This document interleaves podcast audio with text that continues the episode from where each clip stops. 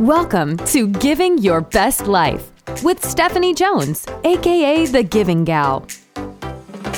Former police officer, private investigator, professional organizer who pivoted to the corporate world and then, through giving 522 gifts, became an author and inspirational speaker.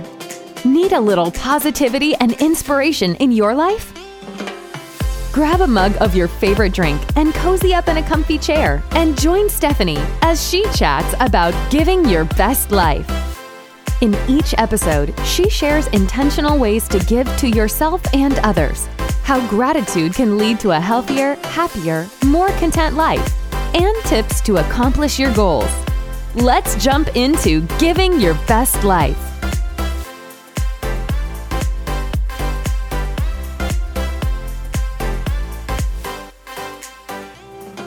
Hello, friends. Thank you for joining me on episode number 13 of Giving Your Best Life. This is Stephanie Jones, also known as the Giving Gal. Uh, today, I wanted to talk about how we incorporate giving gratitude and goals into marriage or relationships with significant others whatever your status is, or if you're single and hoping to get married someday, this is a good lesson to start in the beginning of marriage, as opposed to like me, who kind of learned this over time. So, I, and the reason why I wanted to talk about marriage today is my husband and I just celebrated 17 years, our 17 year anniversary. And it got me thinking about how we've made it, honestly, survived, and uh, moved out of a survival mode in some of those years to really having a thriving marriage. And when I thought about the podcast, you know, giving gratitude and goals has really been a big part of our marriage. One, when I started my giving journey, I really do feel like that's when our marriage grew. It strengthened. It turned this corner to really being the relationship that I always maybe thought it could be, or when we were first married and in that honeymoon phase. Because on my giving journey, it was all about every day me as one person looking for a way to make a difference in one other person's life. That didn't have to be a stranger, it didn't have to be a friend, it didn't have to be a family member outside of my house. On many of days, the gift was to my husband. And sometimes it was just leaving him a note. Um, sometimes it was buying a small gift. So, seeing something that made me think of him and buying that and leaving it for him when he came home from work. Other times it was doing, now I know this is going to sound crazy, but like chores around the house that he typically did that I would just kind of take that load off of him for a day and then just paying attention and listening. So, my husband sometimes would mention, you know, oh, I'd like this pair of shoes. And then he wouldn't do it, you know, go out and buy those pair of shoes. And I would kind of follow behind him and buy them and surprise him with it. The other thing, which I, you know, your definition of a di- gift can be whatever you want in your relationship. For me, you know, my definition of a gift has always been consistent give and expect nothing in return. And so I found myself saying yes as a gift.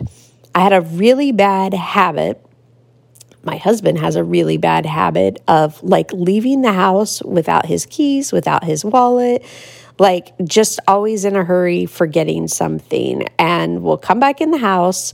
And instead of just going and doing it himself, he would always ask me, Can you run up and upstairs and get my glasses? Can you run up stairs and get my keys? Whatever it was.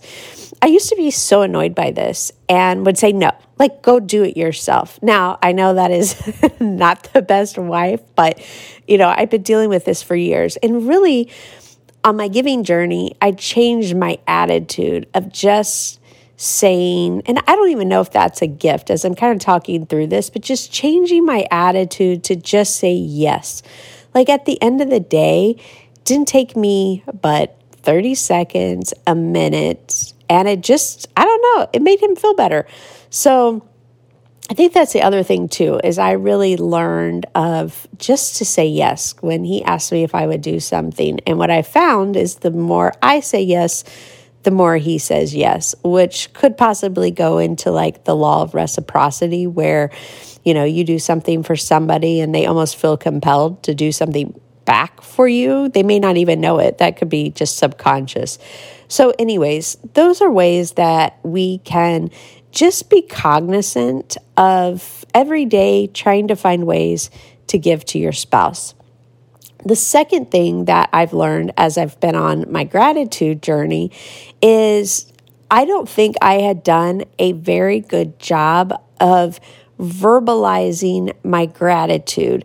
So in our household, my husband always mows the lawn. I mowed the lawn I think one time, and no joke, I feel like I was attacked by birds that are like swooping down in my hair. And after that, no, I've never mowed the lawn since then in 17 years. It was something I took for granted. And there's a lot of stuff that he does around the house that I wouldn't even acknowledge. And so, really, on my gratitude journey and into now, is if I noticed that he's done something out of at, at the house, even if it's something that he does all the time, or sometimes I may be in the kitchen cooking, baking, leave a big mess, go to do something else with the intention of like, hey, I'll take care of that before I go to bed.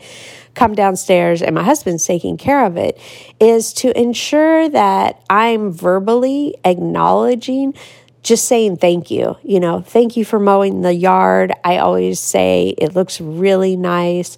You know, thank you for cleaning up the kitchen. Thank you for fill in the blank. I know for me, and I want you to think about this is I like when I feel appreciated.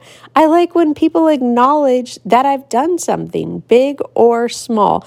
Uh, that could be just my personality. Maybe you feel the same thing, but I feel like it gives me a little, you know, a little boost when somebody just recognize it. And I feel like if it makes me feel that way, it's going to make others feel that way, especially my spouse. And I want them to know that I don't take him for granted and all the hard work that he does around our home. So, covered giving, covered gratitude. The third is goals. My husband has always been very, very supportive of all the goals I've had over the years. I am very goal oriented, very goal driven outside of my day job. So, um, I started a professional organizing business, man, probably 15 years ago. I no longer have that business. But when I started that business, it took you know, taking money out of our savings to launch that business. And my husband, you know, it was like no questions for him. Yeah, I'm going to support that goal you have. Same when I started writing my books. He was there, the one, you know, basically sometimes when I would go throw myself on a bed and be crying because I couldn't get through this first book when I was writing it, my husband was there to come say, Come on, you know, get back in your office, get to finishing that book, probably because he was tired of hearing about it and me, you know, whining and complaining, but being that cheerleader, that motivator to support me in my goals. When I think of physical goals that I had, when I was training for the marathon, I mean, he would drive out and bring me water. One day it was starting to rain. He looked at radar, he knew it was going to start storming. He came out and got me. He showed up race day, was there the entire time, you know, that it took me all those hours to run the marathon. He was there at the finish line for me.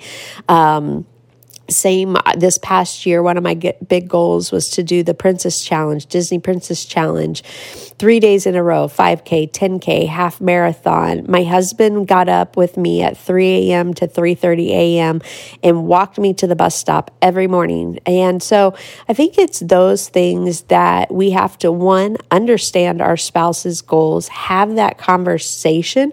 That used to be something we really didn't talk about in our marriage but now we spend a lot of time talking about what our goals are, how we can support each other. And I will say, for a while, I don't know, maybe he did, or maybe we just didn't talk about it. My husband didn't have a lot of big goals outside of his day job. And uh, when we were in the, the lockdown, we were actually on quarantine with the coronavirus my husband had been talking about starting a woodworking business for years and just never took the steps. And so that gave us a time for him to talk and kind of lay out a plan and for me to s- uh, support the investment that he needed to make. And now I feel like it's something that we talk about every couple of days. What does he have going on? What is his goals in the business? Um, how is you know how is it going? Working towards those goals. How can I support him? What does he need to expand his business because it's already so expand expanding so quickly. And so I think that's the thing in our marriage is we have to uh, understand our spouse's goals and then have a conversation with them, but hold them accountable also and be their biggest cheerleader and let them always know that, you know, no matter fail, that's the one thing. My husband has a big fear when we made the investment for his woodworking business that what if I don't make any money? What if I can't pay us back?